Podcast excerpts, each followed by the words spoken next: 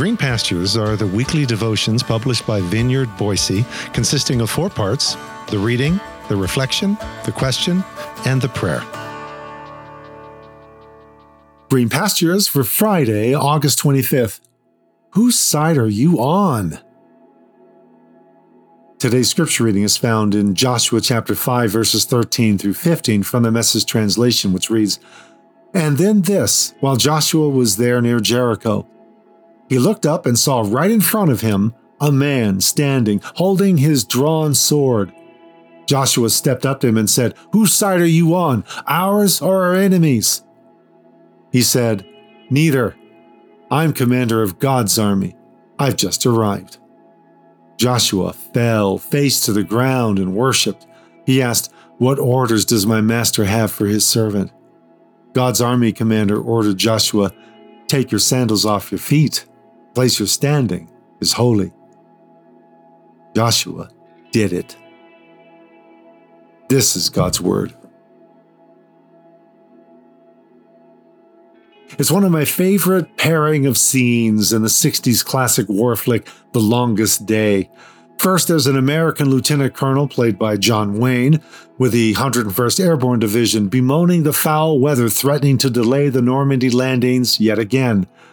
And then there's a German general likewise bemoaning the barriers to a quick and efficient German response to the Normandy landings after they've taken place. Their shared line? Ah, sometimes I wonder which side God is on.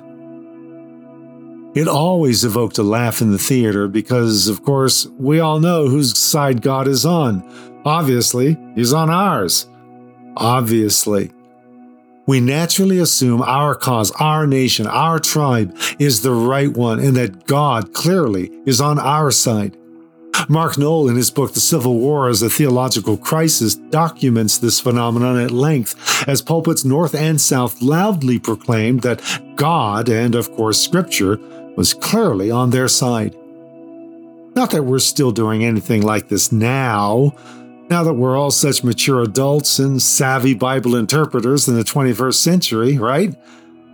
which is what makes this brief and mysterious encounter between Joshua and the commander of heaven's armies so poignant and timely. If anyone, at least from the perspective of the narrative of Joshua, ever had a pretty slam dunk case of who was right and who was wrong, who were the good guys and who were the bad guys, it would be Joshua staring down the violent, oppressive Canaanite tribes waiting for them on the other side of the Jordan River. It's about as slam dunk a case as the United States staring down Nazi Germany or imperialist Japan, at least if you're an American.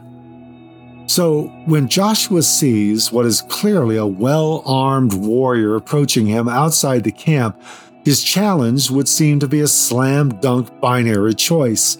Whose side are you on, ours or our enemies? What he wasn't expecting any more than we are was for this mysterious figure to flip the binary with the one word answer, neither.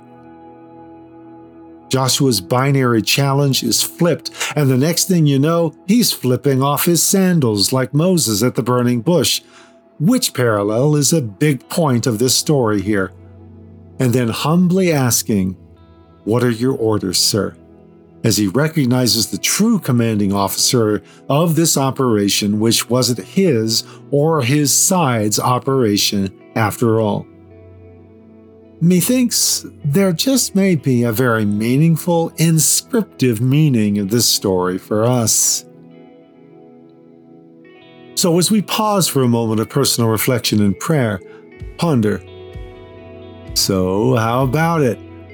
Just how is this story waiting to be meaningfully written into your life and your life meaningfully written into it? What assumptions are you carrying as to whose side God is on in our day and time? What is this brief and mysterious encounter trying to tell you and me right here and now?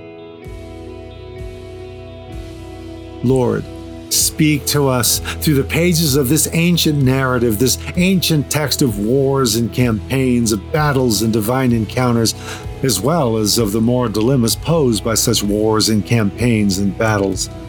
draw me to the words even here that you intend me to carry for the journey ahead, centering truths, steadying realities, spiritual lifelines to help me root into you.